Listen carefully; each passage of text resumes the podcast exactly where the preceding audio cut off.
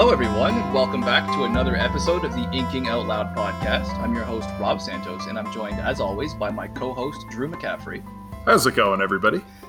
We are joined today for this particularly exciting episode by not one, not two, not three, but four guests today. the first two you've likely met before. Welcome back to Pat McCaffrey, the sound guy. What's up, Pat? Yo. And also, of course, welcome back to Lauren McCaffrey. What's up, Lauren? Thanks for coming back. Thanks, guys.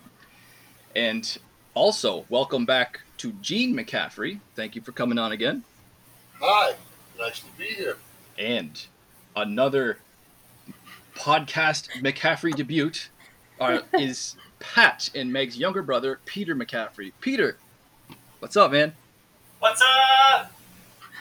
now, between Lauren becoming a McCaffrey, and then to see if I can top them off here, Pat, Meg, Anna, Gene, Matt, and now Peter, I think in that order. And of course, who can forget Drew? I think, Peter, you are the eighth McCaffrey that I've met, assuming I'm not leaving anybody out, which I very likely am, right? But um, I think I got we it. Are, we're clearly one of the great literary families. for sure.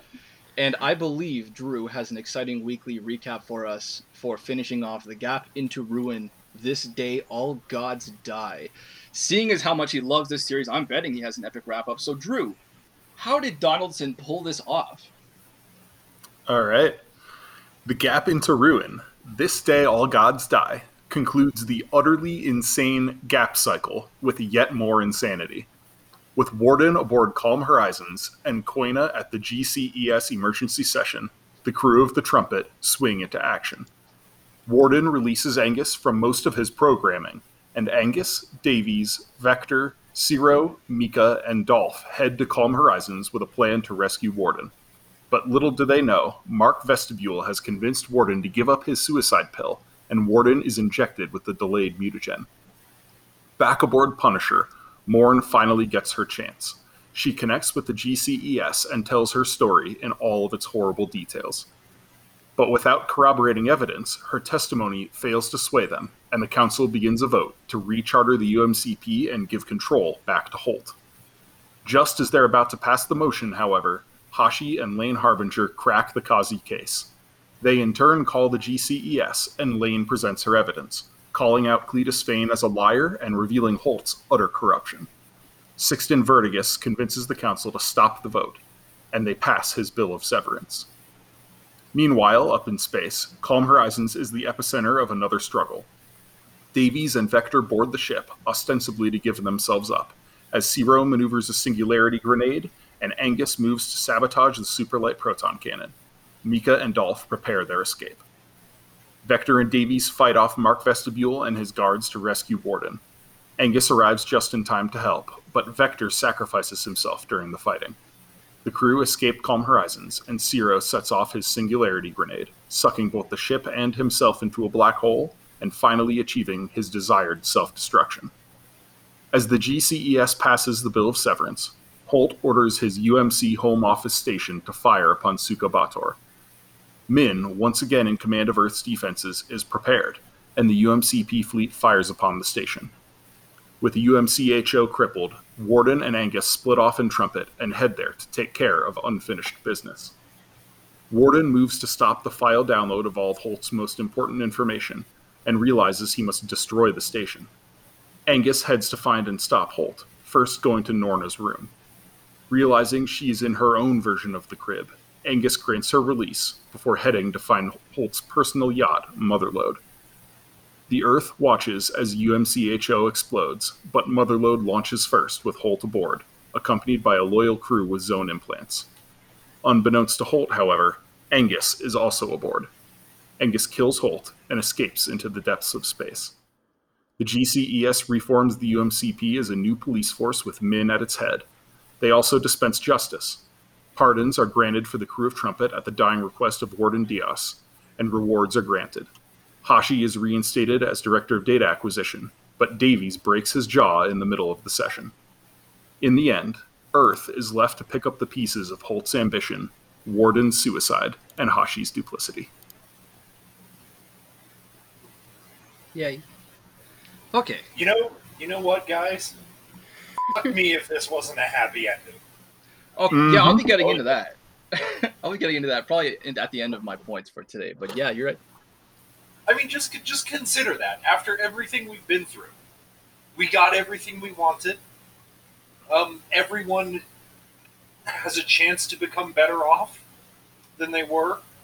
Well, not everyone. Not quite everyone. Everyone we everyone we wanted to, who is still alive. yeah. bumps to my throat as I was rereading it. It's, it was emotionally effective. Yeah, I'm not the kind of chump that usually falls for that stuff. but I did. Yeah. it's it's so it's so tastefully done. It's it's like you said, it's effectively. Well, yeah, and I like it. Damn it, I am I am sick of you know everything has been ruined and and the world is in tatters and and the evil triumphs. Okay, that I didn't think you'd be sick of it. I I am thought sick you- because now well I thought that I wanted it and then when I got it a few times I liked it and then when it became everything that everyone does. Huh. I'm I'm a little I, I'm I'm beside that. Oh, actually, you know what? No, but it's, I enjoyed the series as a whole. I think Dalton's a spectacular writer. But this whole you know standing ovation scene and the clapping for Davies and Morn fighting tears and the warden practically being deified and you know this with Morn weeping finally it, it to me it felt just a tad fan servicey, just a, just a tad. And I think it had to do with my own expectation. Like, as dark as this series has gotten, even if I got a happy ending, which I was totally doubtful of, I still expected it to be something bittersweet. I also know how much Drew you love this series and how many conversations we've had in our past just about bittersweet endings and how totally into them I know you are. I was expect- expecting something depressing yet beautiful or violent and glorious. I wasn't expecting to be imagining like a closing movie Disney style orchestra to be playing in my head as everyone cries and cheers and claps and I was like really? Ah, I, I think this is a bittersweet ending. Uh, Okay, well, so there were some sacrifices, yeah. yeah, Morn is still irreparably damaged. I mean, you, you have to think about the lives that these people are going to be leading going forward. Like, they, they all still have to live with the, the trauma and horrors that they've gone through. Uh, it's it's not exactly a and they lived happily ever after, even though the GCES is trying to make it they lived happily ever after. And and not only that, but the ending piece with Hashi really kind of left it more ambiguous than if he'd left it with the GCS. Yeah. Yeah. I'll admit I, I thought that, that was a nice touch. I'll admit I wrote that point right before getting into the last few pages with Hashi's there. It was at the very end. So I was like, yeah, that, that was very nice to read though. I was I did kind of end with a smile on my face. Actually not kind of. I definitely did. I definitely did. It was just more of a smile than I was expecting to have. That's all. It's just pers- it's just expectation. It's just, just what I went into it expecting from what I've been primed to expect for the whole series. I was like, okay, it was I I might have enjoyed it more, but I'd seen it coming. I was just like, what? Okay. I was a little surprised by it. That's all. I'll probably like it a lot is- more in the future. The Hashi ending is another touch that I particularly enjoy because there's not a sense of ultimate finality. Uh-huh. the story has concluded, but it, things are going to still happen. Yeah, there is still going to be a war with the Amnion. Yeah. Like, Yeah. uh, yeah, but, uh, also, I think that although I was very happy that Angus came out of it okay, you feel a little guilty um, cheering him on because he is, after all, Angus. And, hey, oh yeah. while he's come a long way, you wouldn't say that he's a fine, Yeah. a fine man. New York, New York Times Man of the Year. But nevertheless, I, I was happy that he got that he got away, and that he's at least out of the immediate trouble picture, though he will no doubt cause trouble for others. He's at large. yeah. So I know this was Rob's first time reading it, this book, and Lauren's first time reading it. Uh, Peter, it was yours as well, right? Uh, no, I've read it in the past. I, I had to I skimmed through it uh, for this. Um, Oh, okay. Yeah, I, I read the I read the whole series in one long stretch, which was great. Nice. Gotcha, gotcha. Okay. Well, well, So Lauren, then, were you surprised by was- this ending? Yeah. Uh, you know, Not not as much as I was expecting. I wasn't sure what Warden was going to do with Holt. That was definitely uh, going to be a surprise no matter what. I really hadn't figured out what he wanted exactly. But I mean, I knew Warden was going to die. I knew Holt was going to die. I mean, it's in the title. Yeah. but and Ciro, Ciro was pretty obvious. He he was not in the mindset to continue on. Yeah. Ah, see, I'm gonna At go all. about No, that later. do it. Angus showed me. Uh, Vector makes sense because he he accomplished he his arc is fulfilled. Mm-hmm. He, he's a and he, he's a minor god. He's a he's a lesser deity. Demigod. Yeah, I Yeah. kind of thought Davies was gonna die though because I I just couldn't picture quite picture a place for him after. Really? Yeah, yeah I mean, what is he gonna do? I don't know. After after everything Morn had already done for him, I didn't think Donaldson would dare to leave Davies in any other position than right at the top. Uh, he had, uh, UMCP or uh, excuse me, uh, SDA Oh, or now or SPA, the SPD. SDA. He's going to be their enforcement division director. That's you know, in my head, he rises to that position eventually. Interesting. I just wonder if he can overcome his circumstances because having somebody else's mind is Yeah, I can't quite imagine. that's only going to be someone else's mind for so long, though. Eventually, I'm sure after five or ten years, he'll be diverged enough with his Yeah. experience. It helps that he doesn't know anything else. Yeah. Yeah. He sort of has to forge ahead. Either that or kill himself. and he's not suicidal type. Pull a Yeah, zero. no. Yeah. Yeah. Well, there were times in his head where I thought he was too broken. Yeah, it did get kind of dark, didn't it? It did. Well, he thought Just a he little. was. Yeah. Which is probably more significant. Yeah, Um, yeah, we're exactly. di- dipping our toes into characters a little bit. Um, Davies is. I, I didn't. He, he's the one character with whom I am somewhat disappointed because didn't feel like there was enough time to give him a proper conclusion. Yeah, his his climactic moment was stepping aboard Calm Horizons. Yeah, and then his Uh, story is pretty much over from that point on. Mm hmm Yeah, well, decision making is. Yeah. the, the the story basically once they rescue Warden, the story becomes about Warden, Angus, and Holt, and and that's pretty much it until the end.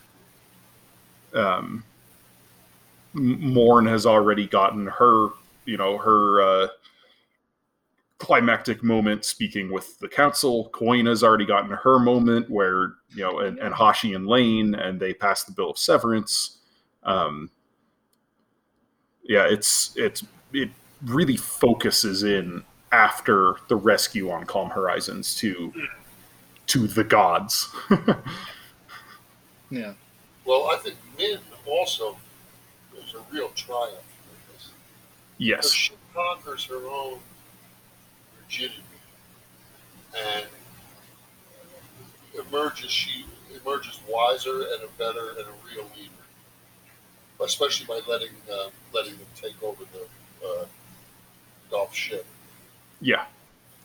And, Yeah, she really justifies. it through, seeing it through all the way, and she's she's a real hero because she's a jerk. Of, you know, in the first few books, she really. Yeah. I didn't hate her ever. No, I didn't hate her, but I, you just like, ah, we can shut up. Yeah.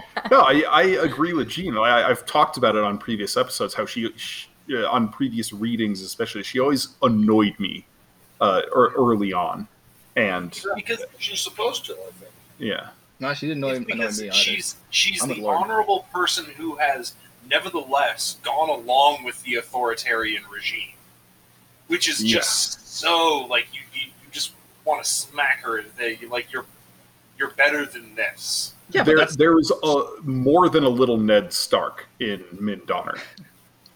Yeah, Okay, yeah. fair. You're, that, that's a very apt comparison, I think. Hmm. But uh, it, it- do we have any other you know writing style points Um, to discuss just- before we really go into characters? Just one. um, and to re-emphasize how good the pacing of this was in more specific terms, now that the book is over, he does this thing.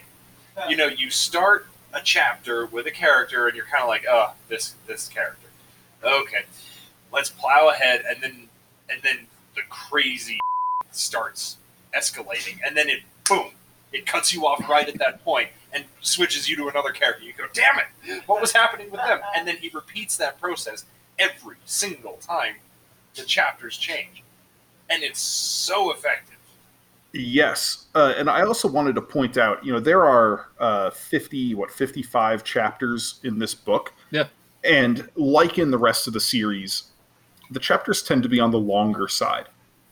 But you hit about the eighty percent mark in the book, and suddenly, you know, at the eighty percent mark, we're forty chapters in, and then there are fifteen chapters for the remaining twenty percent they get much shorter much uh, you know the it's that brandon sanderson kind of thing where there are these uh, short fast chapters and then buried in the middle of those you have one much longer chapter.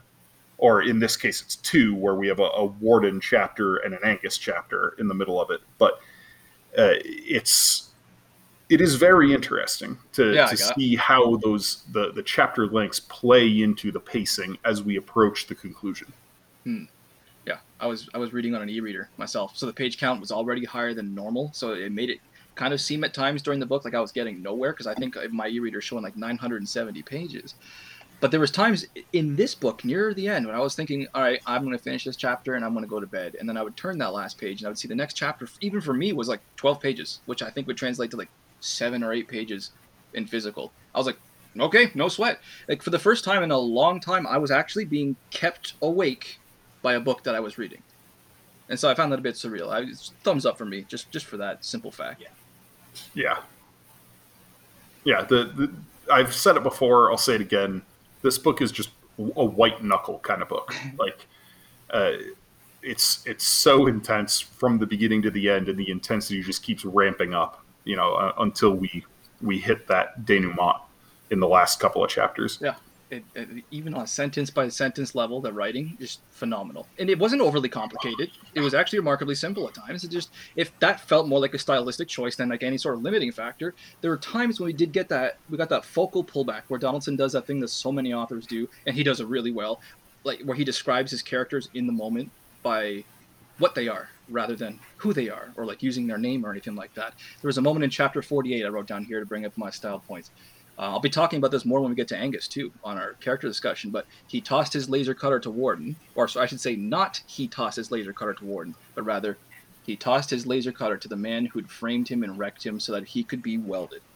Like, I love this Oof. technique. I use this so much in my own writing. Anybody who's read my infrequent pieces on Patreon will they've, they've seen this. I love to do this myself. Avoiding repeating someone's name again and again in, in favor of their title or their reputation. Like I didn't write down the numerous times this happened, but it's all over this final book, and I loved it. I love that technique, and I I had to bring this up before we got out of style. But now I'm out So- of style. This is a really interesting point you bring up. I do like this technique in in very sparing usage. Right. I know Um, what you're going to reference. yeah, uh, we're going to be recording an episode tomorrow night. Uh, not Rob, but uh, Lauren and myself and a couple other guests on Rogue Squadron, the first X-wing book, and Michael A. Stackpole uses this uh, this technique all the time, and it drives me up the wall. He He But doesn't use it that way. it- it- yeah, it's, It's- like he, he instead of saying you know, like Wedge Antilles, he'll be like Rogue Squadron's commander. It's it, it it doesn't add anything to the story by just describing a character who whom you already like know in these very simple terms. But here, you know, like in the example you just gave, Rob, that not only you know describes Warden, but it gives you insight into Angus's uh, Yeah. head headspace. You It's know, a like, pivotal moment for Angus. It's yeah, amazing. it's it's th- this is what's going through Angus's head when he's making this decision. Yeah, Most of the best written technique is when you don't notice that it's technique. Yeah, yeah. There's a a, a, fairly popular theory of what makes good prose, and uh, uh, that theory is that it, prose which you do not notice for for good or for bad is good prose because it just Except carries you through the story. Except those for those times when you're supposed to notice. Right. You're supposed to say, wow, that's great. And, and so Yeah. it doesn't apply all the time. I mean, most of the time, that's good. And I think that's that's written out of all the things that I've, I've read most of the stuff. I think that this is his best writing. I, It's I agree. opus, yeah, for, for sure. yeah i i am of the opinion that the first book in this series is pretty good and each book just gets better than the one before it Agreed. I had a comment about writing style. Um, well, first of all, just how e- how easy or not easy it is to read. Uh, Donaldson does have a thing for fancy words. I, I think my favorite is apotheosis. Uh, it's my, it's my all-time favorite. I try to use it as often as I can. Uh, Right.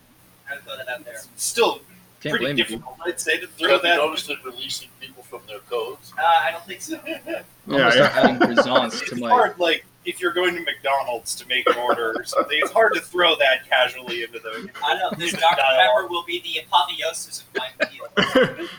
and and then the uh the poor guy taking your order like convulses on the floor Yeah, yeah, right. right. Oh, oops! Ouch. Gotta Uh, stop throwing Yeah, it's these gotta stop. own words out there. Stop doing your vasectomy. Yeah, Yeah, I was yeah. thinking how to bring that one in there. oh Wow. man But uh, on a bit more serious note, one thing that I, I love about Donaldson is detail and how he can pull you into the moment. That's uh, that's partially why it's also it's also intense. Uh, primarily, uh, just one little detail: uh, cigarettes. I mean, the, there's an underlying theme of addiction uh, throughout this whole story, and one of the ways that's conveyed is yeah, all these characters they're heavy, heavy smokers, and that helps that helps convey just how anxiety ridden all these characters are, just how like nervous and uh, Fraud Yeah. might be a good. yeah exactly. I think uh, yeah, where it's like they have cigarettes which are burning and the uh, the ash has gone all the way through the, the cigarette. They haven't even touched it, or they're like nervously flicking it or something like that. It's these little details uh, that I love, uh, and I don't. I've never read an author that does anything anything like that. That, that pulls you into the moment with these characters, uh, like Donaldson does, in, in his books. yeah he he has a really good uh, track record of giving each character uh, a sort of tick for when they're under a great deal of stress. Uh, you know, like Milo. You know, like you said, several characters uh, are are smokers, um, but other characters have different elements of this. You know, uh, going back to A Dark and Hungry God Arises, where uh, Liete Corregio uh, has these moments of hearing wind in her ears you know, or or Min when she's under a lot of stress, her hand grasps for her gun at her waist. Or Even, Hashi straightening you know- out his clothes and his glasses. Well, he drops yeah, his adjusting glasses, his when it's Oh, when right. it's that big. All He the way around. loses them completely, Yeah, and he straightens his coat, and he like he's put together all of a sudden instead of his haphazard, on purpose style. yeah. And and you know when his glasses drop to the floor, you're like, oh, oh, he's this is this is big. Where my glasses people at? And the point that Matt brought up in one of the previous podcasts about how Donaldson's characters are always unbelievably exhausted. And this, yeah, I mean, and in this book, it's even more. Yeah. And I'm trying to figure out what that means, and, and I really haven't come up with that. Does anybody have any thoughts on that? There, The purpose of exhaustion. in the yeah. There was a Um, point last night where I was in the midst of them all being exhausted. And I, I came out and I was like, Drew, I'm exhausted. I can't. yeah. I'm feeling all, all of their feelings. It's overwhelming. Well, I, th- I think in general he's just trying to bring you to a sim- a point of sympathy. yeah. I mean, With the characters. people are, are at the end of the rope, as Yeah. it were. Past that. That's right, right. Yeah, if you if you want to uh, dig a little bit into it, it's it could be that he's he's trying to make the point that people can be pushed farther than they think they could go Okay. in the service of in the service of good ends. All right. Well,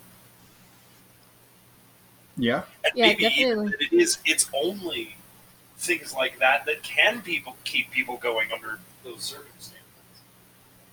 Yeah, a bit of bit of calf, bit of uh, what do they call it? Stim. Still, Yeah. Yeah. Cat stim. I- No, calf, caffeine. cat as well. Yeah. Cat. The cataleptic. Uh, I- still, yeah. Oh, I want to know what stim tastes like. They've got their stim stim pack upgrades, Drew. They're Yeah, yeah. combat drugs. I was hearing calf, like Wheel of Time calf. But uh, but yeah, shall we uh, move into characters, or do we have any last style points here? I can move into characters. How about you guys? Yeah, I'm, I'm ready. Okay, Who man, do we start with? Yeah, I know. I mean, Do we Well, start or end with Ward? On, on Davies and Min a little bit. Um, we, can, we can work our way up to the big the big ones Yeah. and start out small. Yeah. Yeah. Okay. I like that. Vector. Um, let's talk about Davies and Vector. Uh, yeah. Okay. Since they have the, their their plots kind of end, or their character arcs kind of end at the same time. Uh, first One off, more abruptly than the other, but yeah. yeah, yeah. Uh, rest in peace, Vector Shaheed. Called it. Called it. Didn't It's I? not just it's not just that he died in battle. And it's not just that he died saving somebody. He died saving Angus. yeah. Yeah, That's the kind of guy Vector Shockey was.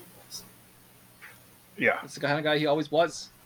You know. Like Like, a, a lot of the people in this series, a, a lot of the people in this series, uh, you really can't say are good people. Yeah. Vector is a good person. Vector and He Sib, and hey, what happened to both of them in equal measures? Eh, Thank God. yep. Vector had a period where he was bad. I like we we had that from Morn, her, Morn's perspective. When he outright denied her at the very beginning, I guess. he was he was a bad guy and he was resigned to it.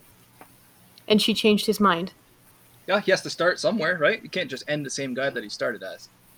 I don't know. That's all. That's that's just how I want to justify it. I'm just making excuses. I don't think I, I would think call Vector bad. He was bad.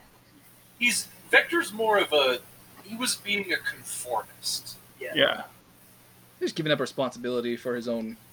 I don't know morality. He was a broken you man who felt he had no responsibility options. and Conform to the environment that surrounds you, in He- you know piracy and Resigned herself. No, he took responsibility for it. He he accepted that he helped Nick do horrible things. And he, he, did outright says it. He did eventually, but what I'm saying is this is how we found him when when he's introduced. We found him in this in this sort of as sort of a jelly in his environment. Hmm. He's kind of molding himself to whatever was around him. And then he molded himself to what Morn was when she came into his life. Well, he hated himself and he thought he deserved the worst, and she made him see differently. Magic of Morn. Yeah. Yeah, my only point about Vector was, hey, I called it. She's too too kind to Yeah, live. it's and the old accomplish- Wizard of Oz thing, where the cowardly lion turns out to be the brave one. Yeah. Yeah. Just fancied himself a coward. But it was appropriate that uh, Vector got to go out being the savior of humanity in ways he didn't even realize uh, by saving Angus. He already knew that you know he had achieved his life goal of developing and releasing the the immunity drug, but he had one more thing to do to to truly be a savior of humanity, and that was. In its own weird way, let Angus do his thing. Well, just the fact that he was willing to go and sacrifice himself because they didn't know if they were going to make it through that. Mhm. And just, I love that Donaldson shows he and Davies in the ship just absolutely losing their minds in terror right before they go out. Yeah. if you if you want subtle points, consider this. Sometimes being the savior of humanity means saving a human. Yeah. Mm-hmm. Yeah. Yeah, I like that.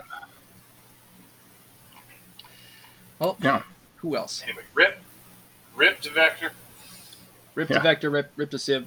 Both of them, I wanted them to have better things. Do, do we have anything on Ciro to talk about? I, I feel like Oh boy. okay, Rob. All right. All right.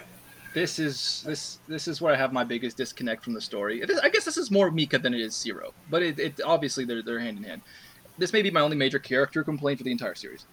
I just don't buy it. I, and I, we talked about this. I don't buy it. There's no way in hell, as an oldest child myself, that I would decide to validate my own little brother's desire to commit suicide out of either a the fear of the unknown, which is you know turning into an amnion. That's fear of the unknown, which understandable, but to, I still don't quite jive with that. Or b and especially be ignorance or refusal to accept that he's clearly been saved from that fate anyway. Like I'm so I'm I was already firmly against Ciro's motivations for sabotaging the drives in the first place, despite having been saved by Vector and seeing Sorus Chatelaine's complete destruction. Cyril was pro that was irritating me so profoundly. And to watch it all come to a head here, with Mikka deciding to let him kill himself.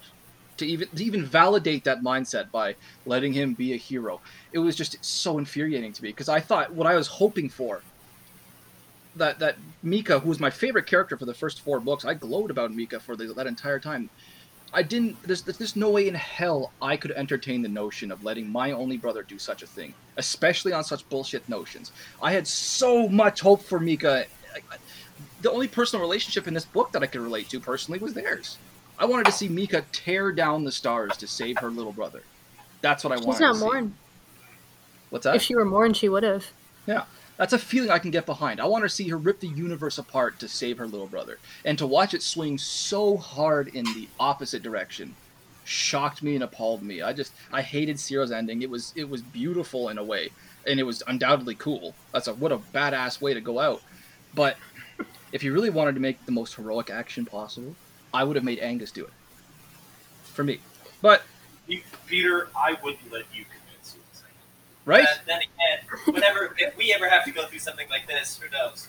Uh, No. I had trouble accepting Ciro's insanity too.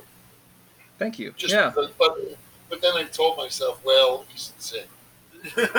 Yeah. But I mean, you try to reason, you try to reason your way out of it, but insanity is by definition not reason.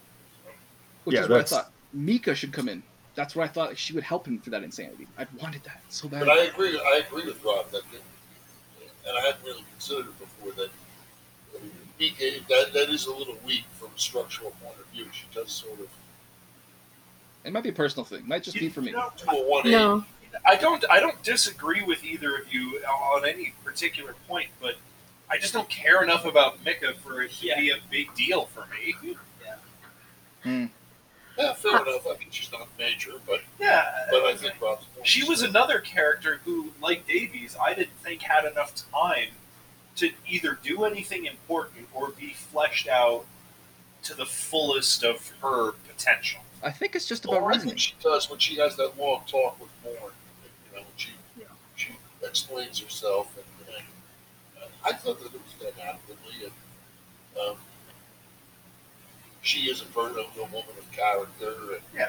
and I mean, she's she's just confident. mildly, mildly now superfluous, uh, as was Ciro for that matter. well, heavy word to throw around. I mean, Donaldson is many things. Uh, care, careless is, is not one of them. I feel like you know he's, there's a lot of intention behind every behind everything behind all of these Right. these characters. So I'm perhaps I'm not sure what he was go, getting at with this this perhaps this character 180, but I mean there was some intention there. Yeah, I, I, I think Is for it, me, is it go ahead. just to show the failure of uh, of Mikka? Because like Lauren said, she isn't Morn, and in that way she just Yeah. she was able to uh, pull this off, or or was it a necessary part of the? Is it a, an inevitable conclusion that they're to that character? Yeah, I, I think it is important to see characters fail so that Yeah. when our heroes succeed, it, it stands out. It, it's not like oh everybody just is this awesome. It's like no this this person is special. Morn is superhuman. Angus is superhuman. These other people are strong humans, but in the end are only human. You know that kind of thing, or in some cases are weak. You know, uh, not that I'm saying Mikka is, but Ciro, Ciro is. certainly was. Um, and in the end, Nick was. Yeah. You know, he was weak, and he died because of it. Yeah, it's I uh, mean- it shows the cost of all Yeah. of this. And Like, I, I Even don't. though, even though we, like I said, we get what we want. Mikka and Ciro are, and Vector are all examples of the fact that in the real world, this kind of corruption, this kind of evil, cannot be gotten rid of without without loss. Yeah. And I don't have a And kind of justification for evil, her. Right? Like, if it was just But- mildly inconvenient and no one really had to suffer to change anything, we, we why, why should we care? That's fair. Lauren, what were you saying there? I don't have a justification for Mikka, but I do have a defense in that I think she is so utterly exhausted and beaten by the end, and she's already failed once with with Ciro that she doesn't have anything left to give him. Yeah, like she's carried through much of the series by what amounts to righteous anger, and y- you know you can't sustain that kind of emotion. Righteous anger burns hot. Yeah, That's true. Hmm. I don't. I just.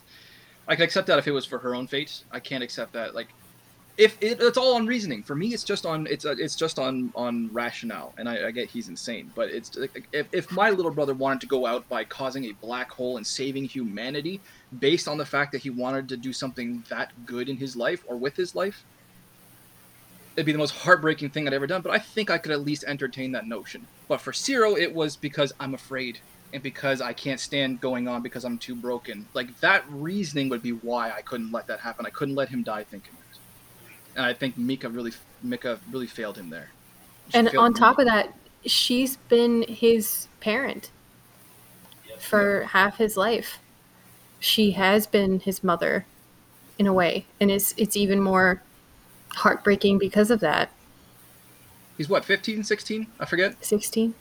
uh, he's a little older than sixteen He's because not he's even older done- than he's older than Davies. He's not even done developing or maturing yet. I mean, he, he could very well have lead a, a somewhat normal life after a lot of you know time distance therapy and and context. You know, like just I I I, I wanted so much more from Mikka, and I wanted just and I didn't get it. So when you asked anything about Ciro, I had to at least bring. That's why I went, oh boy, I had to at least get that off my chest. So Yeah. Um, Fair enough. Well, we'll stick in with the the crew that went over to Calm Horizons. Uh, how about Dolph? Dolph Ubikwe, I don't write down anything in particular about Dolph. I like Fat him. man. Fat Man. Nothing I in particular, all just other than the fact that I like him. a Yeah, lot. same. That's it. That's all I have to say. I, I I him. in particular appreciated his interactions with Warden after they get off Calm Horizons, Hmm. and and the way Dolph's um, kind of personality, his, his uh, inclination toward like being friendly with people wars with his duty, and Warden has to kind of take it out of his hands, you know Yeah. who allow his duty to reconcile like what what he needs to do. Um, I, I appreciated that. He's another one of those stolid characters. Say stolid. To the point, yeah, Yeah. to the point where it's surprising. Like every time he's like, "No, we got to play this by the book." Like, dude, fucking why? like, do you understand what's happening right now? Come on. They're they're cops. You know? But yeah, no, it's it just yeah. The, the, I'm more of a rebel at heart than Dolph is, I suppose. Well, if he'd been playing it by the book, then he would have arrested everybody. Yeah, And, and he that's didn't. what he was strongly inclined to do. He, Yes, he it was was. talked out of it. in essence. Yeah, but uh, yeah, let's see. Um, I'm I'm like trying to to leave Angus and Warden for last. We Oh, can. let's talk about Koina. Let's talk about Koina and Lane Lane. because I love both of them. And and We don't see this on screen, but Lane's uh, major, you know, arc climax is her quitting smoking. but I I'm a huge Koina fan. She's one of my favorite characters in this whole series, and I, I love that she gets this crowning moment, um, facilitating. It's not it's not that she's the one doing things, but she's the one allowing things to happen when they need to happen. And uh, and I, I appreciated the foil between you know the the conflict uh, between Cleatus Fane and Koina everything about the GCES session just is is so enjoyable to me. Uh, it's I, I know Rob, you're not a, a huge political fan, but it's not just the politics of it; it's the character moments. It's the way Koina interacts with everybody around her that makes it so good to me. Yeah. I mean, I'm not. I'm quite. I'm. fu- I'm not a huge fan of politics. I just I wasn't going to complain about it. I was just going to say, ah, was okay. Nothing really complained, but it didn't stand out for me. Just a just a personal taste thing. I'm not going to say that it's, you know, bad writing or anything. It's just not my uh, cup of tea, proverbially speaking. Really? So, so say the the dynamic war between whether or not the UMCP gets rechartered that that wasn't um, that wasn't something you were really invested in. You're like, oh, maybe it happens, maybe it doesn't happen. But I was invested in our characters more than than Yeah. the overarching theme for humanity. I was I, I, I wanted Vector, I wanted Sib before, I wanted Mikka and, and Ciro, and I wanted to see more in the story told. I wanted Warden to go out like an awesome badass, and he did, and I wanted to see Fasner fall, but I wasn't really. These are all personal reasons. Oh, hey Nick, I wanted Nick to die horribly, so that was a big thing that I had going on there for a while. I totally forgot about that. Almost forgot about that. But yeah, as far as the GC, like everything, the governing council, and I just, eh, I wanted to get past it, back to the action. I'm very simple that way. I'm not a particularly complex reader in some ways. So, were you a big fan of, let's say, the the, ans- the how does he how does he say it? Ancillary documentation. Um, Well, because for me, I loved little bits. Uh, I loved those where it was giving you the sort of the geopolitical background of this whole thing. I loved every single second of that. I Uh, loved some of them. Okay. like with the uh, the gap drives and the singularity grenades and the the first contact with amnion especially the first contact with amnion i was so into it there but yeah there were some ancillary documentation files that i was just like mm, i was kind of wanting to go back to sleep when i you know putting the book down at that point. Well, Rob, you're a consistent person. yeah. All the time. You know me. It's, ad- it's admirable. With all these fickle readers out there these days. yeah. You you stick to your guns. i like to keep people on their toes you know? Be unpredictable. I mean, there is a heavy political theme to it, you know, if it, even if it's just the old power corrupts theme. You know, and, but it's a big part of the, of the whole series. Yeah, I, I mean, I I told Rob this or that. I was like, when you dig down to a certain level, this whole series is politics. yeah Like, yeah Absolutely. For sure. but uh, politics is the spine of this whole series yeah it, it, it's all centered there So yeah, if the theme is power corrupts, what do we make of Angus's with his moment of liberation? He's Oh. gaining of more power and then immediately starting to do more virtuous things. with it. I was gonna save that for like Angus Well, discussion. Are we moving there? Well, maybe I don't think you can in the back of apply that theme to Angus, like because Angus has a very specific thematic arc about um, captivity and, and liberation, and and I I don't think that really falls in the same you know track as as the political situation with you know the gods, so to speak, um, around Earth. I think that's a, a really tough parallel to draw. Okay, okay, fair enough. But it does come full circle. And he's villain, Like- victim, hero. yeah there, there are many characters who who do not rise to that level of deity um, but are engaged with the gods so to speak who have similar uh, arcs around captivity and liberation. We have it with Morn, we have it with Angus, we have it with Norna, like uh, we have it with Dolph. Uh, but those those characters kind of have their own thematic side of the series, whereas Holt and Min and Hashi and Warden have the the gods, the, the power of the gods. Um, they have that whole theme going on. Um, speaking of speaking of the gods, um, Hashi, Yes. about time. Um, I, I really appreciated what you were saying about Min, Dad, and thought that the same really the same lesson you could apply to Hashi too. His his story concludes in roughly in the same way that, that Min's does, where it, victory is achieved by him giving up, letting go of his vanity and his his pride, sacrificing what he really wants, you know, to, to address the council and to show them all that they're idiots and all of that. In a way, it's the opposite of Min because Hashi's problem is that he doesn't really believe anything, and the Donaldson goes to great pains to. The, the truth doesn't mean anything to him. Facts Yeah.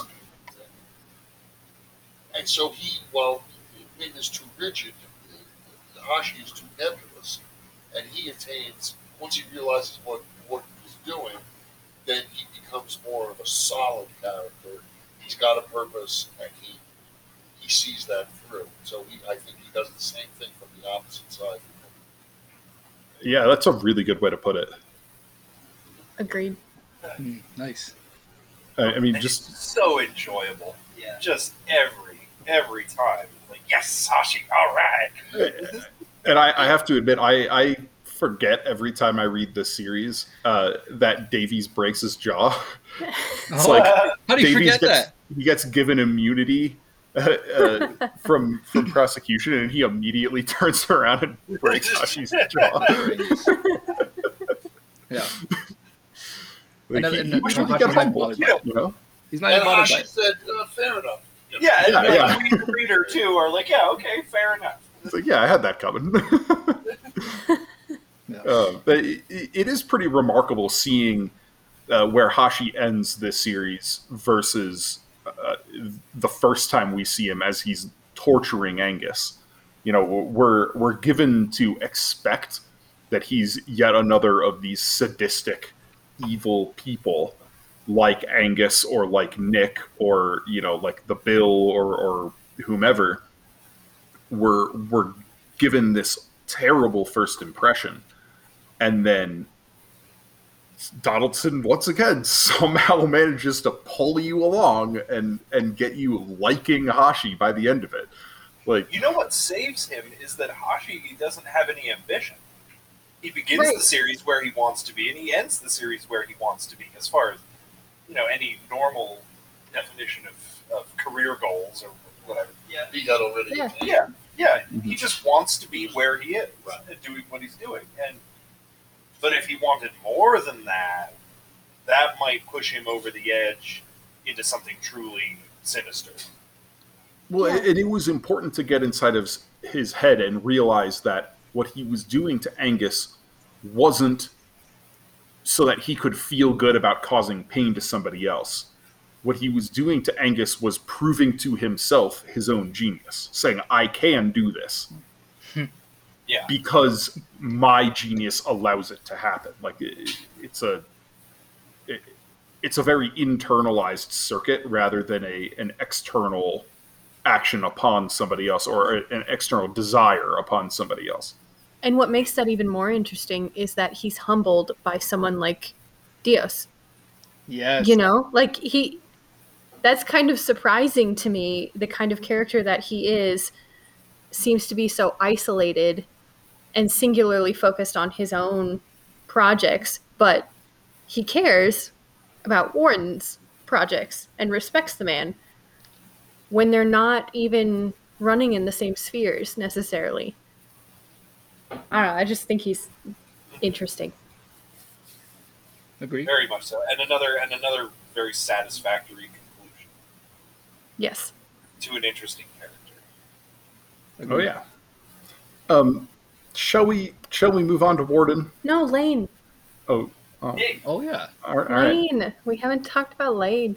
She has this amazing, amazing moment where she testifies in front of the GCES and then falls asleep.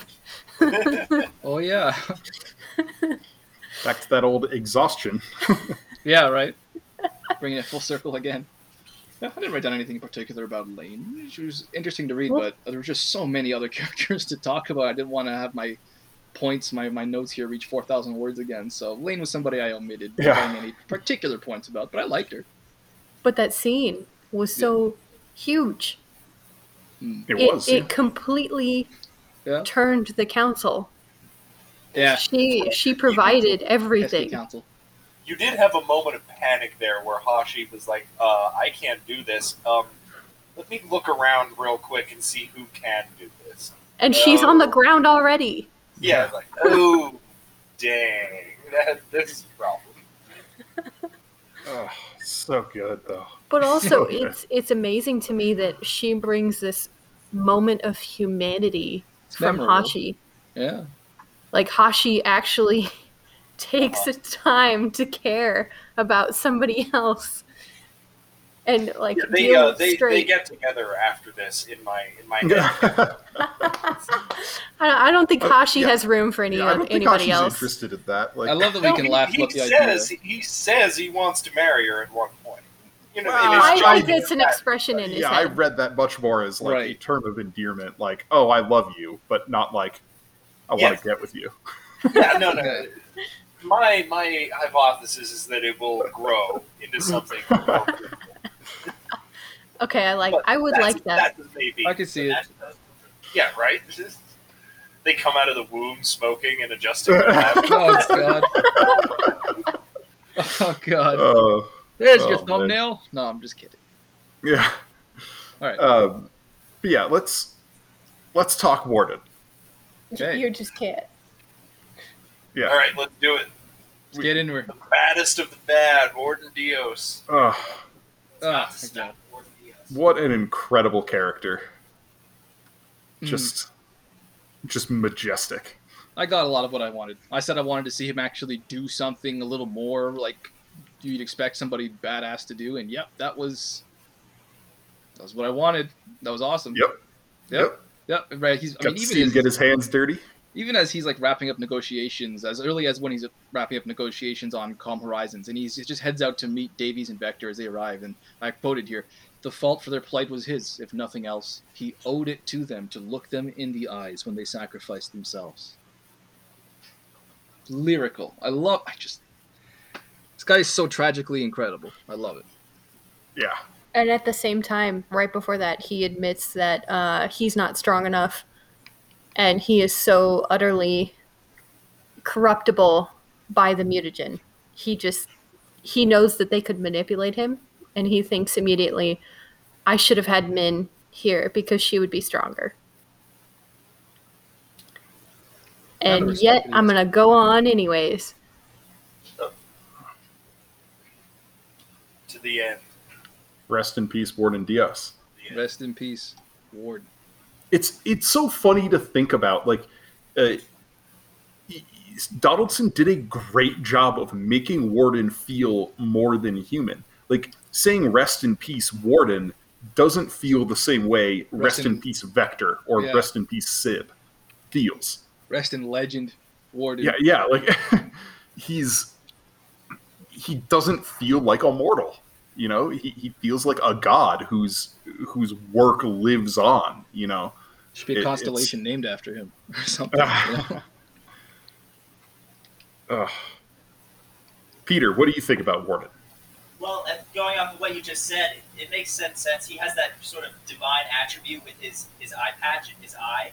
Um, that's kind of the that kind of power to sort of see through people and determine if people are lying or telling the truth is something uh, is something you see a, lo- uh, a lot about in, other sort of magic systems, I guess. But here it has a technological explanation. But Mhm. um, it's so funny the, that paradox between the guy who can see through everybody else, and yet at the same time is himself such a like a shadow.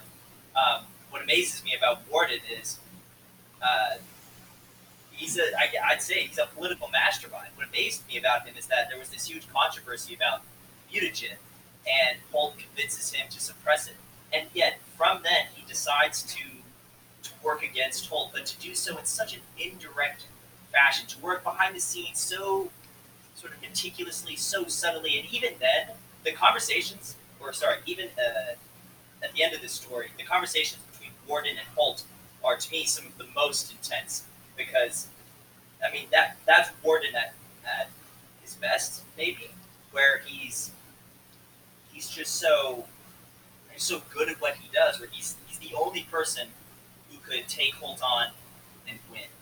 So yeah, he's this he's this almost mythic uh, character. He has so much uh, power to him in, in uh, physical and, uh, and and in other ways. So I mean, yeah, that's that's my hot take on on.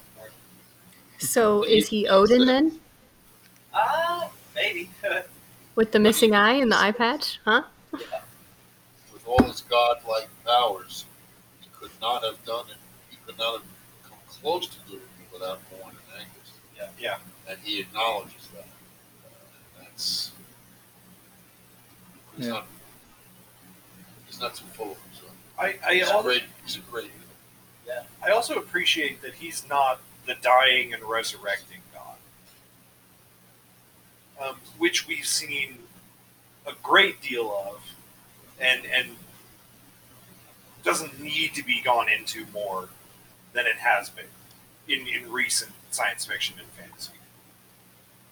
You know, He's just like Odin is a good is a good one. Well, he he straight up is uh, uh, as far as you can draw a parallel to the ring cycle from from the gap cycle. He is Odin. Yeah. And So- in, in in that mythology, the interesting thing about Odin is, you know, they they have and and the other gods they're set up to lose from the beginning. You know, the giants will win in the end, but everyone goes down with Odin, fighting for you know the the good and the right and the and all of that. Yeah, hmm. Yeah. I kind of expected the series to take that kind of a turn because of that. They, and maybe the Amnion crush humanity eventually, and, and that, that also comes true. But everyone went down fighting for Odin. yeah. I, I mean, and and that is why it's it gets a little muddy when you try to draw one to one parallels Mm. between Wagner's ring cycle and this series, uh, because while it, it definitely inspired Donaldson, he's not just retelling that story. Also, it's really exhausting to listen to God. Uh, I tried, but I got exhausted. You can listen to Ride of the Valkyries and pretty much get the point. There you go. There you go. Lots Call it Thursday work. night. Oh yeah. Oh, could have put it here in post. but uh, Warden. Are we done with Warden? yeah, with, with Warden, uh, I also wanted to just talk about how we get to see him humanized a little bit at the end. You know, when he's on board UMCHO and he has to work with, you know, the the resources he has available, and he has to make this human connection with the officer in order to, you know, like save everybody on board before he blows up Holt's, you know, uh, uh, bastion. And uh, I liked I liked how he had to finally come down to that level and and act now rather than playing the long game that he's had the you know the luxury of doing for so long. He's like I'm really good at manipulating people and and really good at attracting people's loyalty, but I'm not great at making people do what I want right now if I'm just meeting them. Like Yeah.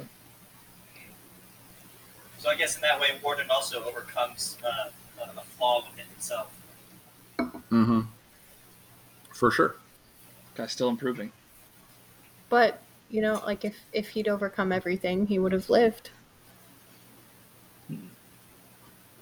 Perhaps. He would have he would have found a way to destroy the computers without killing himself. Uh, Yeah. I mean, how much you want to bet Holt But he has a didn't have stash the of time the at that pill? point. Ooh, I don't know about that. I bet you It was all under data acquisitions. Mm, but why wouldn't you have some of that, just in case? I mean, I don't think Holt ever imagined that he would be. You in think he's too he's too proud? I, I think it would it would have been be- beneath him. He didn't really care about the Amnion. He didn't view them as that kind of a threat to himself. He wanted to use the Amnion. Yeah, but there's careful.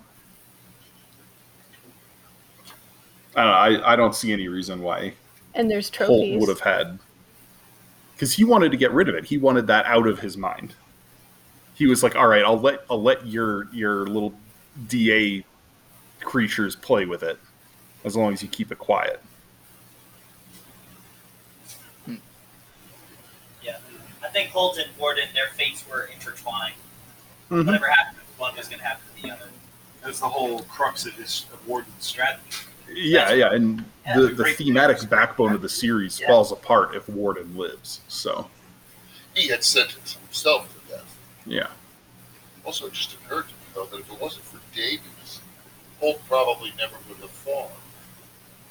Because it is revealed to us that Holt's prime motivation was that he wants to live forever. yeah, And Davies was a kind of wild card in that what did not exist in the beginning of the story.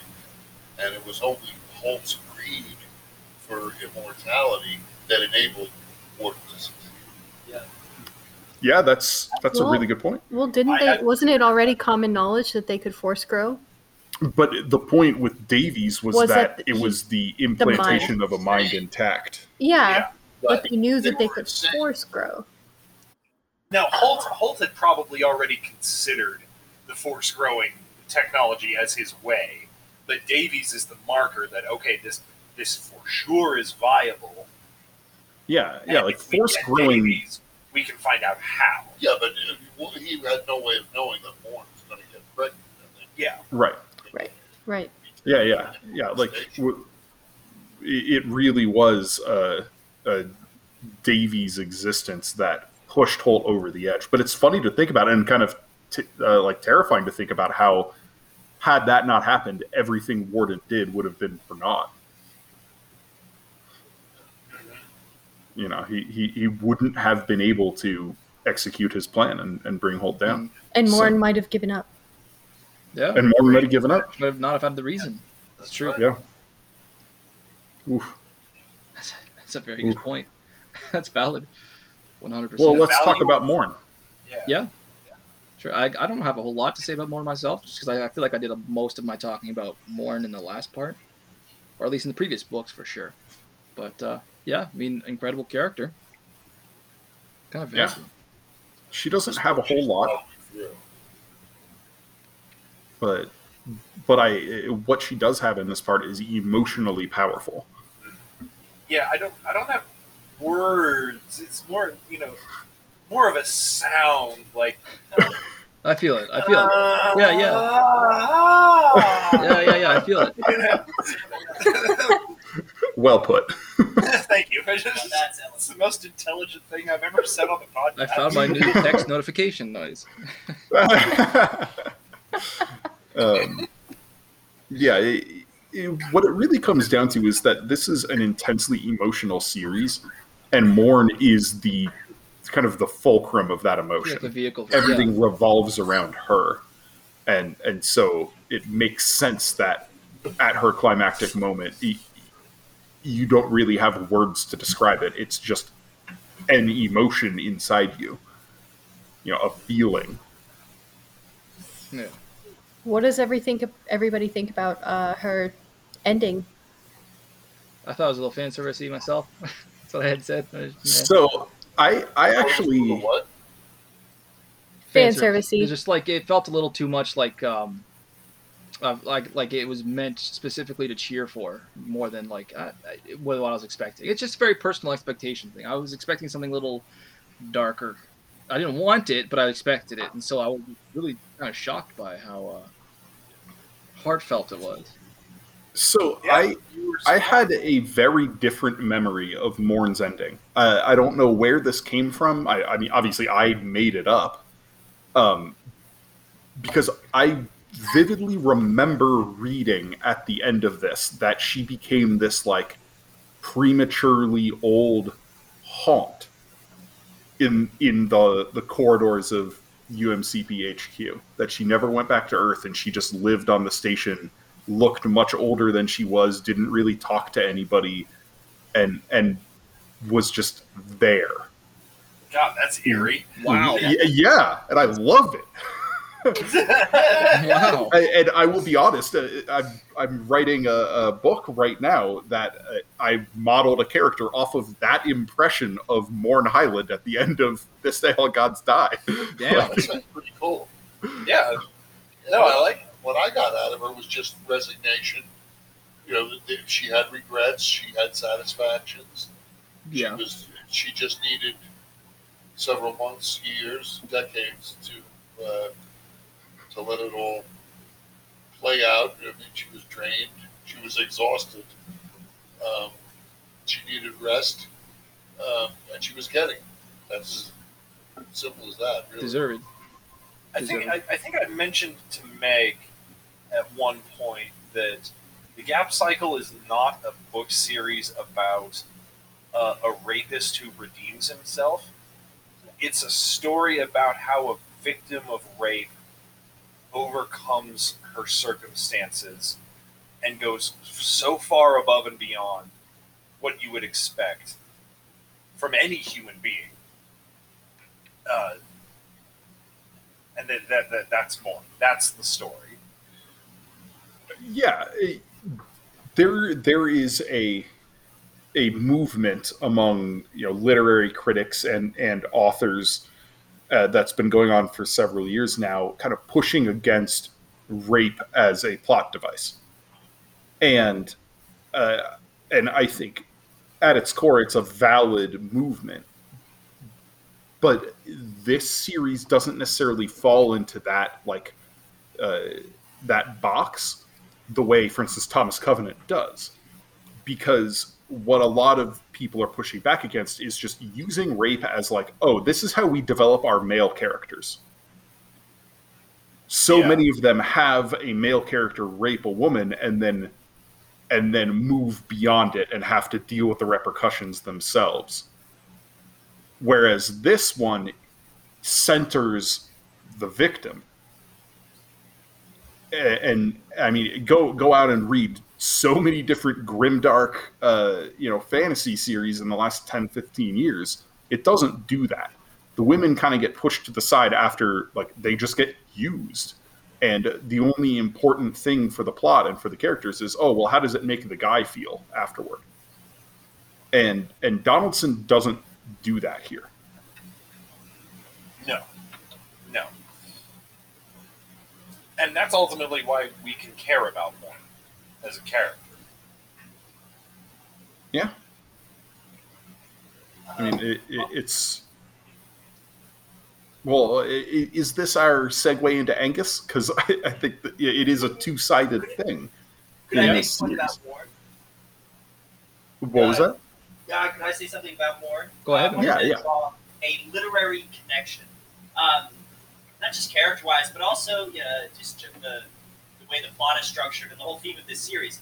It's very Dostoevsky for me, and for, uh, I see a lot of parallels between Morn and Sonia from Crime and Punishment. I don't know if any of the listeners have, have read it, um, but for those who have, there are some some obvious connections in that. So Sonia is this character who is this well, she's a prostitute, and she, so it's you know it's a very degrading lifestyle, and she does it to get money for her family, so that her drunk father can just continue drinking, and that so she can some in some very very small way support her family, and throughout the, the course of that story, she ends up redeeming this the this murderer Raskolnikov. Um, so there's there's a lot of parallels there where uh, between a I guess a female character who seems to be helpless and a victim of circumstance, who in reality is actually the, the fulcrum, the the driving mechanism of not just change but something good, something changing for the better. Um, so yeah, that, so that that was my parallel uh, uh, on board. And I think that's valid. I thought of that. Yeah, yeah, I hadn't thought of that either, but it makes a lot of sense. uh, You know, once you say it. It's been a long time since I've read Crime and Punishment, and it's Yeah. not the kind of book that I typically try to like connect to sci-fi fantasy. Hey man, it's it's humanity. It's it's all Yeah. it's all connected. Nice. Just because you're in space doesn't you know doesn't change the, the human the human character. You know? Well, and uh, yeah, that that's what the best of whatever genre does. It, it's it's a story of people, uh, whatever the trappings are. You know, just because it happens in space or just because there's dragons and magic doesn't mean it it it's not literature. Yeah, Well, absolutely. Hmm. I would I would love to ask Donaldson that question uh, on the on the parallels between them. I wonder if I, I I don't know if that would be conscious or not. For a guy like that, he I feel like he would almost be, be inevitable. You know, Mm-hmm. just a thought. Yeah. Yeah, yeah, All right. for sure. I, that's that's very interesting. Yep. Um, Um, so, yeah. the big news. Everybody's it favorite is time. cyborg. Everybody, one, two, three. Everybody say apotheosis. Yeah. So, uh, Drew, start us off. Angus, dude, what's going on? the the way his arc comes to a head putting him in the same room as Norna Fasner Yeah. right at the end Uh huh. was absolute perfection Yeah. it the the the most like horrific example that Angus could come across of somebody else in the crib and Yeah. he is the only one who can free her from it of course, she would have died in the explosion. But she she Whatever. would have but but there is a symbolic act that needs Yes. to happen for Angus yes, And I think Warden saw that, even if he didn't understand the crib for Angus. Yeah, he he knew on one level uh, the the captivity Angus had gone through because he put Angus in those chains, uh, but he didn't necessarily understand the the depths or the the literal crib, you know. Yeah. Uh, but but oh my then goodness, Angus destroyed that crib. He got the chance to Yeah. do that. Yeah. I I mean, mean, the, uh, yeah, Angus Angus isn't done either. Is i when you think about him, he's certainly one of the characters who has much more that would go on in his life yeah, post Oh, this yeah. because there, there are still some elements of captivity in his situation, some restrictions that are, are put upon him. yes, But he can never return to Morn because she's yeah, on Earth. or Earth. Yeah. Uh, yeah. Not that Morn would have him back. Uh, Yeah. She she specifically says in the end that she cares about him. Yeah, but she doesn't. She, she- yeah, She cares what happens, and she wants good for him. yeah, but she doesn't want him. he Yeah. wants her still. He is Yes. in love with her. Yes. She's not in love with him. Yes, but she does. She does care. Yeah, Yeah, I know. Yeah. yeah. There is uh, for Angus. There is this moment in chapter forty-eight where Vestabule is threatening him and his son and every inheritor of his flesh or whatever. oh, And Angus just looks at Warden, and I quoted this. He didn't so much as glance at the Amnioni. Threats like that meant nothing to him. You kept one promise, he told Dios roughly. Let's see you do it again. With a flick of his hand, he tossed his laser cutter to the man who'd framed him and wrecked him so that he could be welded. Just, those pivotal moments like that are just, I love it. And it, it was it was in this passage here um, that something Donaldson did with Angus sort of struck me. And I'll, I'll, I'll continue on a point I had during the style discussion, uh, talking about these focal pullbacks where Donaldson decides to forego using who in favor of what. You know, we were talking about this at the beginning of the episode, omitting a name in favor of a title or a descriptor. It occurs to me that Donaldson sort of flipped this on us with Angus Thermopyle. When we meet him in the first book, and particularly with his reputation in the, in the sequels, it was what he was that we were concerned about the murderer, the rapist, the torturer, and the imprisoner. It wasn't until the sequels that we learned about the Who, Angus Thermopyle, trapped in the crib, abused, tortured, dominated by his fear.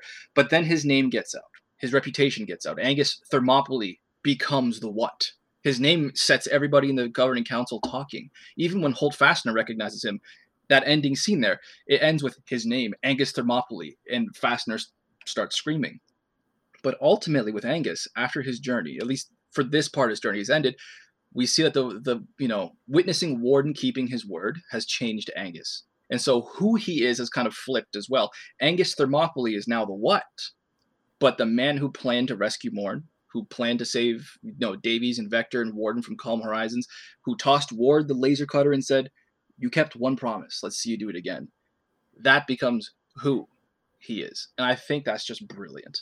You know, he no longer recognized himself at all. Between the two of them, Morn and Warden had welded him in ways that he didn't understand and he couldn't measure. Some essential part of him had been transformed by people who kept their promises.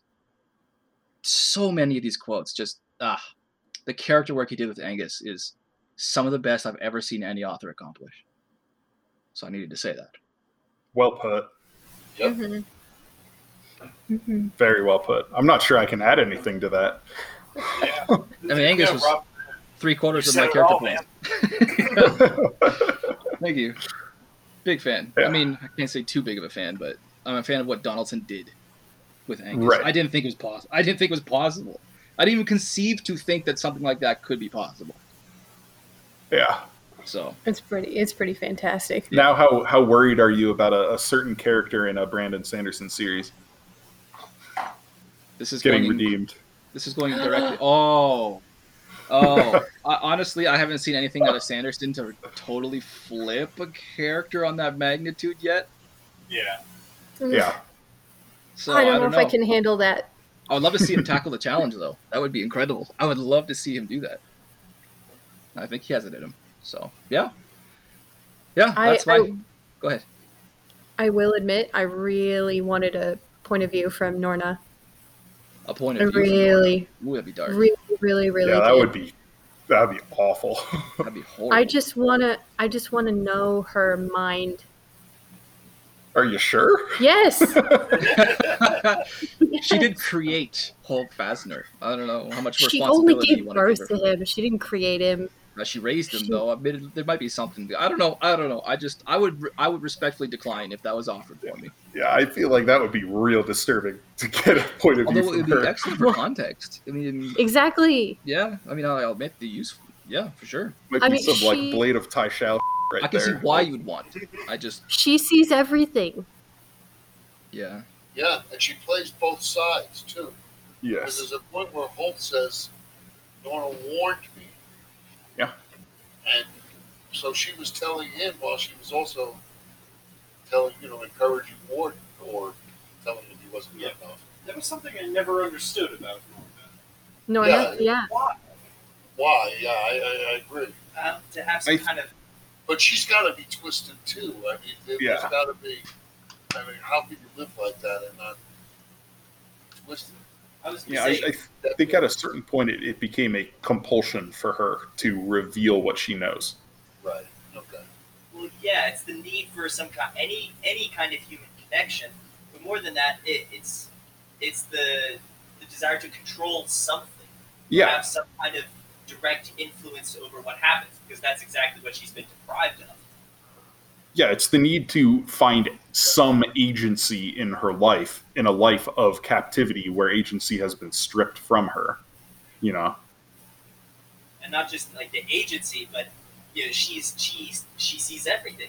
So uh, it's a really cruel torture to to give somebody like this uh, the information that they would need to to want to make uh, to act on them, the, the desire to act on all this information to manipulate the uh, events or people, and yet have no ability to do it. That must be that must be the mo- ah, that would, for that kind of person that would be torturous. yeah. Yeah. Oh yeah. Oh yeah. Well, do we have any other characters to discuss or uh, miscellaneous points? Um, Uh, Vector called it. Oh, I, lo- I love the final line of the book. I, I figured you had brought it up by now, Drew. Perhaps humankind could survive without its gods, or would survive without its gods. I have that highlighted on my phone. I was gonna bring it up in miscellaneous points. Heck yes. Oh, uh, we since we're still on on uh, Norna, I, I totally forgot that I wanted to, to bring her up too. You guys had told me previously. You had sort of just dangled in front of me. You sort of teased me with uh, teased me with, with it by saying, you know, oh yeah, we're not we're not done with Norna yet. But then the whole climax happened, and Ho was destroyed. And, or sorry, not Ho was destroyed. That was, that was what did wrap it up. But like you know the the whole um, everything was taken care of. I thought, and then there was this extra little bit at the end there when there was like 60 pages left on my e-reader, and I was already at that point thinking like, did I mishear them? There's, I must I have to ask them if, if I'd actually misheard them or not because I haven't seen anything about Norna yet or anything pointing to Norna yet. And then Warden proposed that little side quest, if you will, or that vital quest, and then Angus was like, you know what? I've done a lot of hunting. I've never hunted dragon before, and I was like, okay. They, I, I, I'm so glad you guys had teased me with that. So I, before we got off of Norna, I had pretty much written that off, and I thought I had misheard you. But then it happened, and I was so much more hyped for it because of that. So thank you guys. Yeah. Well, I, I have one one last. This is my final miscellaneous point because Okay. it brings things full circle for me, at least. A note: when Koina is testifying before the GCES and finally revealing the story as she knows it, and she's telling them, you know, this is what we did to, you know, like to weld Angus and and let him go free with Milos and send them off to Thanatos Minor, blah blah blah. And uh, you know, she she says, you know, once Captain Thermopyle had carried out his mission, he fled forbidden space. Punisher had been sent to the Combine Belt to provide support in case he needed it. When his flight took him to Massif Five, she followed. And then Tell Burnish puts in says, "Do you call this complicated? It seems simple enough." And internally, Koina thinks, "Ah, but she hadn't yet told him the real story. Yeah, Nice. phrasing. I like it. It's good stuff. Loved it. It's good stuff. And stuff. a neat little round off. Yeah. Yeah. Uh, okay, Well, shall we go into favorite scenes, or do we have any other miscellaneous? No, no more miscellaneous here. All right. Okay. All right. Okay, so who's participating in favorite scenes? Drew, I, Lauren, Yep. And I. and Pat. Okay. Okay. One. I thought of it. All right. Uh, How are we starting? Rob, uh, take it off. I'll take it off with my third favorite then. Okay. All right. Well, I mean, uh, Warden invoking apotheosis and vasectomy via trans, which in objectively is actually a really really odd sentence via transmission to Punisher. You know, we, we- it was great to finally see this pay off. My only regret though is I would have preferred to see the existence of these codes being revealed a bit earlier, maybe in book two or book three. But if you think about it, an even longer like if my only complaint is that I wanted more of it, it just goes to speak about how great it really is. You know? I it was, Yeah. you know, good- do you moment. do you have any honorable mentions? I should ask that as well. Nope. Okay. None today. Uh, uh, Pat, I how about you? I have one line that's an honorable mention, and then Oh. my third favorite. Okay. The, the the tech speaking to Warden Dios with Holt's message. What did he say, son? He he said if you don't get your ass over there in five minutes, he'll feed your balls to his mother. Yeah, right. Oh, no. I think I think Ward's reaction to that too has really killed it for me. It was nice, or not killed it, did it for me.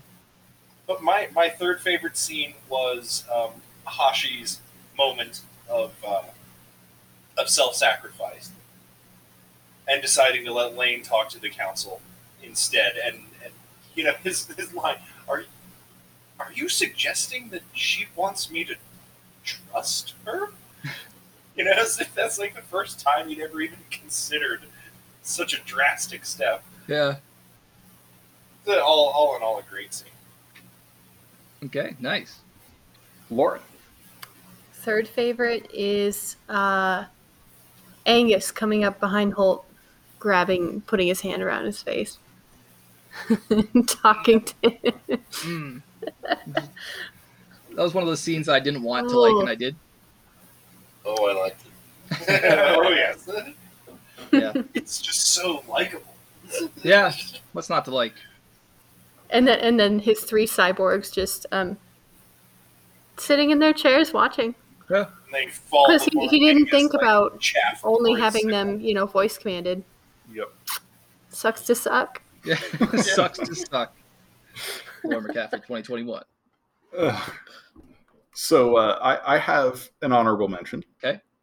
It is Angus realizing what's going on with Norna. And I want to read it because it's so good. So swiftly that he hardly noticed what he did, Angus moved to leave the room.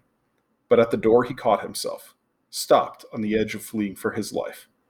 Shit, the crib. An autonomic terror had taken hold of him before he could control it. She was in the crib. If his computer hadn't helped him, he wouldn't have been able to control it now. There was nothing to be afraid of. He told himself that harshly while panic roared in his ears, throbbed in his temples. She was in the crib. He wasn't. He wasn't. Morn and Warden had set him free. He didn't need to be scared. Instead of feeling all this terror, he ought to gloat over her, glad to see someone else in that position for a change. But she was in the crib. His mother had tied his wrists and ankles to the slats. IVs and equipment nailed this woman in place. His mother had twisted his whole life with pain, which Holt Fastner's mother understood absolutely. Oh, excellent. So good. It's so dark. It's so good. But uh, my third favorite scene, though, is Morn speaking to the GCES. Okay. and Yeah. finally getting Good to one. tell her story. Good one. Yeah. That was a good one too. Oh. So, uh, Rob, how about number two? Ciro finally creating the black hole. I didn't. I don't want to see him die. Like I said, I wanted to see Mikka turn the universe inside out to save him. So I wanted for both of them. But I think it's worth noting that Donaldson could very well have chosen to make this scene take place from Ciro's point of view as he pulls the trigger, and we wouldn't have questioned it. I wouldn't have questioned it. Maybe it would have been even more emotional. Who knows? But the choice to make this happen from Angus's point of view, where he's just floating, and suddenly that terrible gravitic fist, which by the way, I love that descriptor, just incredible. And I have the quote here: "Ciro's rifle had supplied enough energy to spark the grenade's nascent, nascent, nascent. I'm not sure how to pronounce that Nascent. word. Mason? Singularity. The forces he'd unleashed had killed him nanoseconds ago. The quantum eternity within the discontinuities of the event horizon. Now those same forces fed on calm horizons, dragged the immense defensive down to the size of a pinpoint, fed, and grew stronger. It's just masterful night uh, science fiction storytelling. And as a side note, I love the fact that Donaldson includes totally unnecessary but infinitely cool to people like Rob Santos details. Like one of the module screens reported that the entire lifespan of this black hole had been 5.9 seconds. It- he might as well have said to Rob Santos, "Love Stephen R. Donaldson." Perfect. I love that. Excellent. Like, So- um, my my second uh, was a scene that Rob mentioned for his third, but from a slightly different angle. Oh yeah. I the way I would say it is my second favorite scene is Angus deciding to rescue Morton. Okay. But I tackle it from that perspective. Cool. Cool. Yeah. yeah. It's just Good like place. you were like, you've been waiting for this moment so long, and then when it finally Yeah, I comes, have. it's like, let's fucking go. Yes. Let's do this. That was a SpongeBob meme going. Yeah. Yeah. Cool. Uh, Lauren. It's for me. It's Lane. Lane's number two. Her testimony, and then finally believing her, and then her passing out Passing right out.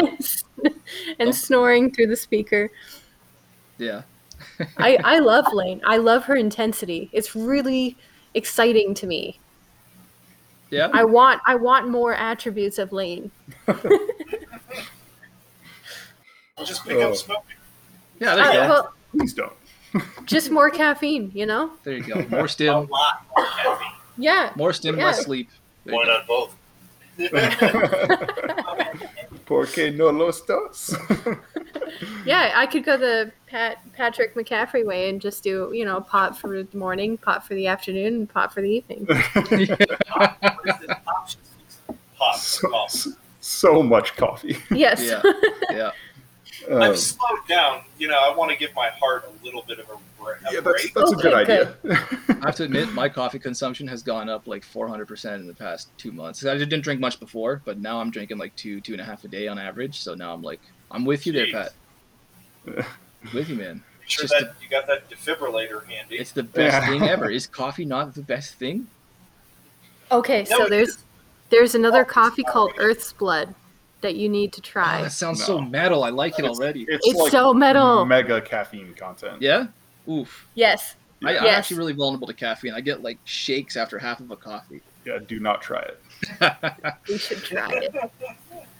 maybe I'll mix it Anyway, with something. My second favorite scene. yeah, Uh, I I think it's really funny how much overlap there there is. good. Uh, my second favorite scene is the same as Pat's and the same as Rob's third favorite, um, but it's specifically the intensity of Warden here. How it it really starts with him saying, "Angus, are you listening?" And then he goes on, uh, "I've heard how you justify yourself, Angus. Now I want you to hear me. We're facing a total crisis here, an outright apotheosis." Between one heartbeat and the next, Angus collapsed on the deck as if he'd been cut off at the knees. Like great image right there. yeah. But even even better, the last few lines Warden has, you know, are you listening, Angus? Vestabule has his guns aimed at Suka Bator. If we don't do what he wants, he's going to give us a super light proton vasectomy. And then his final line to end the chapter. His voice rang as he proclaimed, I will use anybody I can to do my job. yeah. Yeah. Mm, Five. so So good. epic. So good. Fire. Fire. That's fire. Sure. All right, Rob. Okay. Let's hear it. Through his teeth, he demanded, Don't just kill him, Angus. Tear his goddamn heart out. This entire sequence, even though it may, it may be a cheap answer to say such a large sequence can be my favorite because it, it happens over a little while. But from the moment that Warden proposed it, and Angus just cheerfully, and I wrote down specifically, said cheerfully responded to something like, Why not? I've done a lot of hunting, but I've never hunted dragon. You know, the knowledge of what was coming when we were in Fasner's point of view, and suddenly there were errors and malfunctions with airlock seals or some such, just like Succorso in the last book. Except last time with Succorso, I remember being uh, being irritated because I saw it coming from a light year away. This time, I had the flavor of the reminder of that moment, and so I actually liked it. I had time to savor what was coming to Holt Fasner, and I didn't have my nose rubbed in it after like like you know uh, Stover might have done in Caine, right? Mhm. Like well executed, neatly wrapped up for Angus. Um, but the whole Angus and Warden off to hunt the dragon shtick, 100% did it for me. That's got to be my number one spot. It is awesome for sure, Yeah. but not quite as awesome as my number one, Oh, hit us. which has already been mentioned, so I'll just briefly read it to you. I'll bet Warden shat blood when he realized what he, without warning, a hand closed in Holt's thin hair, wrenched his head against the back of his GC. I'll bet he didn't. A voice that he had never heard before snarled cheerfully. I'll bet he did it himself. I'll bet he was just so sick of you that he couldn't bear to let anything you'd ever touch survive. Uh, Oh, Yes, Angus, get him! Get him! oh, That is a verbal flaying. I love it. absolutely excellent. Lauren, Oh, spot on. favorite? yeah, your favorite scene. Favorite scene. Oh. Okay, I don't have the section to read, but It's okay. I'm not going to read mine. Norna motions Angus to the bed, whispers in his ear, and then he just like takes his rifle and starts taking out the equipment one at a time. Oh, Yeah. that was special to me. Like him him having his his moment there. Catharsis. Catharsis. Yes. Another good word. Yeah. Really good. Almost surprised that wasn't one of the, the code words for. Aren't Yeah. there still more code words? Oh, that would work. Uh, oh, I don't remember. Did Hashi say there were others? I think he did. Don't, hey, I read it once, and I mean, was very because there's only the Don't one. There's Sepulcher, which he Yeah, he right. did We never got Sepulcher. but Yeah, I, but Maybe there's some that he didn't. I could have fun with that. I would love to just invent a whole bunch Drew, of them. before you uh, before you do yours, uh, Peter, Dad, are there any scenes you'd like to mention? Uh, no, because you guys have already mentioned. Oh, have we now? yeah, it's kind of it's kind of hard. I mean, those are those are the big scenes. I would just say I referenced it earlier. I love Walt, uh, Holt and Warden kind of going at it, um, and I love all of the the scenes uh, about like investigation where it's uh, where they're figuring out about um, like what happened at the GC GC yeah GC it's the GCS uh, yeah. Uh, I'd say yeah, those are some of my favorite scenes. no, cool. Yeah, see that from someone else's point of view is pretty cool. Yeah, no, it's true. We don't usually have so much overlap with all our favorite scenes. It just goes to you know show what how powerful these scenes were. Yes. Okay. so uh, my favorite scene was Lauren's second favorite. Oh. Wow. Lane Harbinger speaking to the council in, in what I have often called the most intense phone call of all time. okay. Hello. Yeah. But I I just love how direct she is. And when she calls out Cleatus Fane as a liar, Mm. Yeah, So Like- casual. yeah. It's- just it is perfect. Yeah. Yep. Yep. Yep. Yep. Yep. I would love to see the Oh. Venn diagram of somebody trying to put together all of our favorite scenes and how they overlap. That would just be chaos. Oh. and order. Pat Hey! McCaffrey, 2021, everybody. Ba-dum. Drew, add that on post. All right. I'll be Oh. here all week. Well, well, before before we get to the final draft, I just want to ask our, our first time readers here, Lauren, Rob, Hmm? what'd you think? Lauren, you want to take it away? Oh, okay. So this one absolutely had me on the emotional roller coaster with the characters. And I just couldn't help but feel as I was finishing it how amazing he did with writing these characters. He Yeah. just got me. I, I don't know. I it's been a long time since I've read characters who are this well written and this intense and this realistic. I don't know. Hmm. Yeah. Yeah, if I like coming fresh out of the last book as of only a few hours ago, looking back at the series, and after, admittedly, after one read, um, I'll be entirely honest and say I wasn't a huge fan of the series. It was definitely fun at times. The pacing was excellent, I thought, all the way through. I'm just not really too into the dark side of fantasy and sci-fi, and there, like I had said before, there's a little too much politicking for my taste. Um, but that's a very subjective thing, and I've admitted in the past to not caring for it. That said, Donaldson as a writer is incredible. His character work, uh, Lauren, you were just talking about this, and I have to agree with everything you just said. His character work was just some of the best I think I've ever read.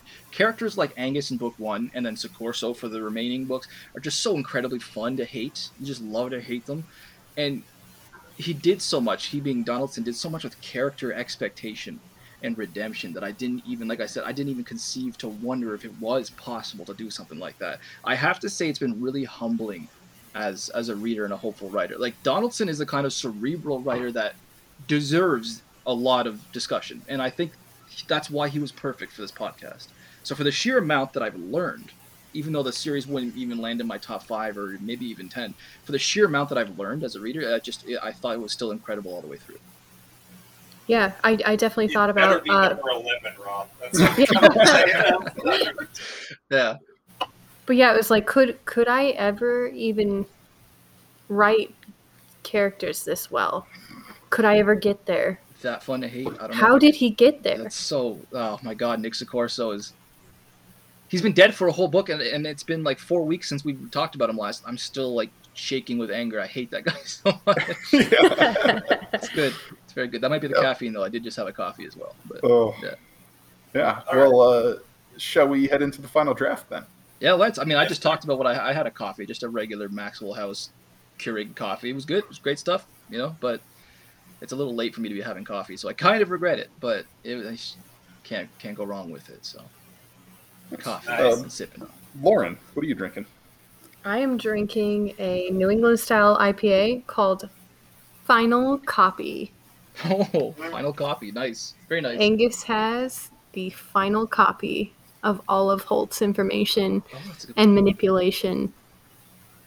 Damn. And he's not, yeah, and he's not going to use it. Uh, Sure. Sure.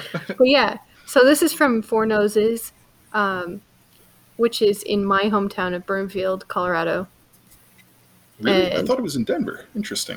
No, no, no, no. Nice. Four noses. Yeah. We've heard. We've had from uh, Four Noses before, haven't we? Yeah, yeah, we yeah, have. yeah. Three times. They're they're good, and they've gotten better. I think they're about five years old now. Yeah. And this is a really nice How is it? hazy IPA. It's got, uh, I'm gonna guess citra hops, but I can't see it on there yet because it's got that citrusy feel and taste, and mm. and it's seven point two percent. I did not expect that. Expected higher Fairly standard IPA. or lower? I thought it'd be lower. Yeah. I don't feel it. uh, uh, what about you guys over there? Yeah. What are you guys I was sipping on? drinking uh, Mountain Beach from Breckenridge Brewing.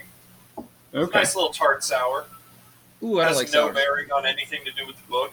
Uh, just that it is, they are two of, of different things that I enjoy. Angus is going to retire to a mountain beach on like Valdor Industrial or something. Uh, yeah, Yeah. Yeah, totally. Yeah, sure. With a There black hole. This is happily ever Mother. Load probably has a beach in it. Uh, yeah. There you go. We tried to find a beer called Mother Motherload. I know it's out there. Yeah, there absolutely are beers called Mother Motherload, but uh, couldn't couldn't find one. I don't know. Yeah. I, I'm just being uh, basic, drinking an, uh, an India Pale Ale from Odell. You know, I like it because, well, it tastes good. So There you go. Yeah, but which one? Which No, one from Odell Odell? Oh, just the Odell IPA? Just basic IPA. just basic. They really let the creative juices flow with that. It's that is a classic beer. You cannot go wrong. I had a French roast coffee and now I'm drinking iced tea. Ooh. That ice Very cream. nice. Not Nice. boring. I can only drink a few times a year. But Can't go wrong. Cannot go wrong. All right, Very Drew, nice. You're gonna bust out something like autonomic terror or something? That would be Rabbinic fun. fist. What? Let's hear it.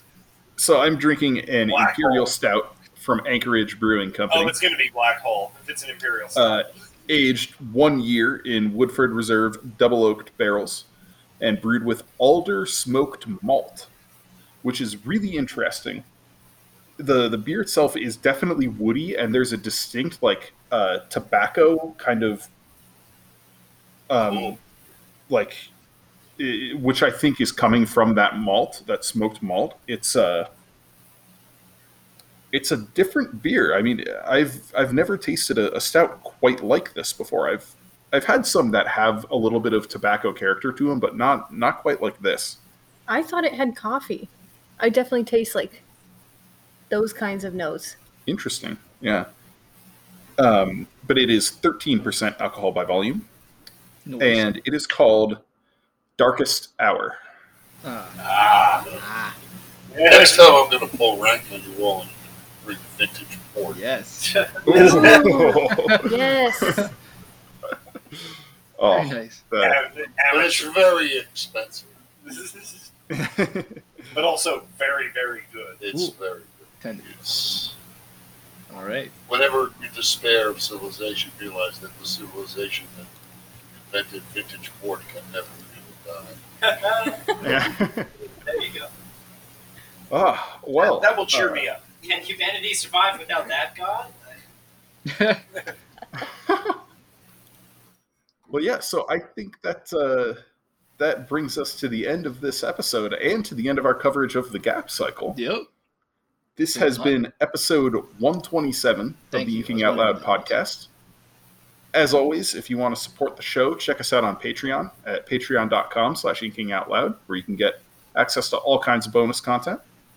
Next up, we're going to be doing that aforementioned episode on Rogue Squadron, and then going right on into the Dresden Files with Full Moon.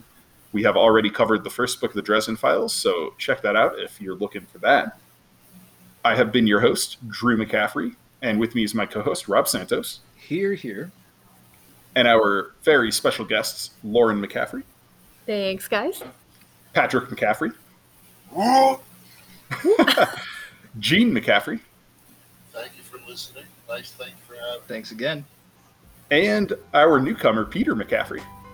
Thanks, y'all. It was a blast. Hell yeah, man. Tell you again. Absolutely. Come back. Thanks for coming on, everybody, and thanks for listening. We'll catch you next time. Bye bye.